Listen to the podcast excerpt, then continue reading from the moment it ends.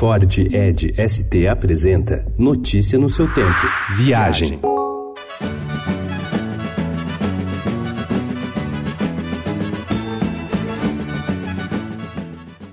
A maior parte das pessoas que vão à Espanha prefere visitar o litoral do país, mais especificamente a costa do mar Mediterrâneo. Calor, sombra e água fresca. As praias dessa região são de fato de cair o queixo. O que pouca gente sabe, entretanto, é que o noroeste da Espanha, ali bem pertinho de Portugal, esconde uma joia rara, a região da Galícia. Se você tem repulsa das altas temperaturas do verão espanhol e quer escapar da quantidade exorbitante de gente que invade o país nas férias de julho e agosto, eis o seu lugar. Com natureza frondosa, cenários estupendos e uma das melhores gastronomias do mundo, a Galícia torna-se rota obrigatória para quem quer fugir do óbvio e explorar uma Espanha fora dos holofotes.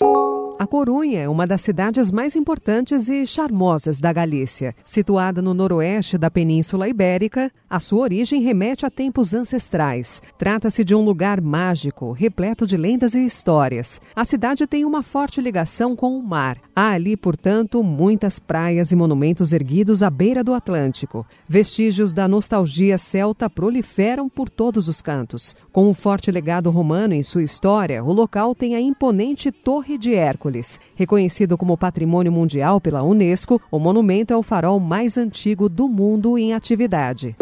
A Galícia leva a gastronomia a sério. Lubina, robalo, lagosta, vieira, caranguejo e, claro, o famoso pulpo, o polvo, se destacam pela qualidade e vêm à mesa caprichados. O pulpo à la galega é o prato mais tradicional de A Corunha e também da Galícia. Cortado em pequenos pedaços, ele é temperado com azeite e pimenta e servido com batatas cozidas e pão.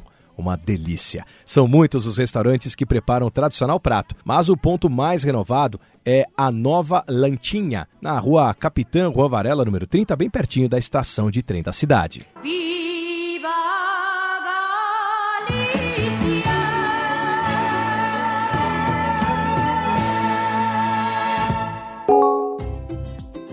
E é hora de ir para as Bahamas. Sim, é isso mesmo que você ouviu. Pelo menos é o que pede o governo do conjunto de ilhas caribenhas que ganharam os noticiários depois da devastadora passagem do furacão Dorian no início do mês. Parece uma afirmação absurda, mas tem lógica. As Bahamas são um país composto por 700 ilhas e ilhotas, e entre elas, as principais que compõem o arquipélago, apenas duas foram atingidas. Notícia no seu tempo. É um oferecimento de Ford Edge ST, o SUV que coloca performance na sua rotina até na hora de você se informar.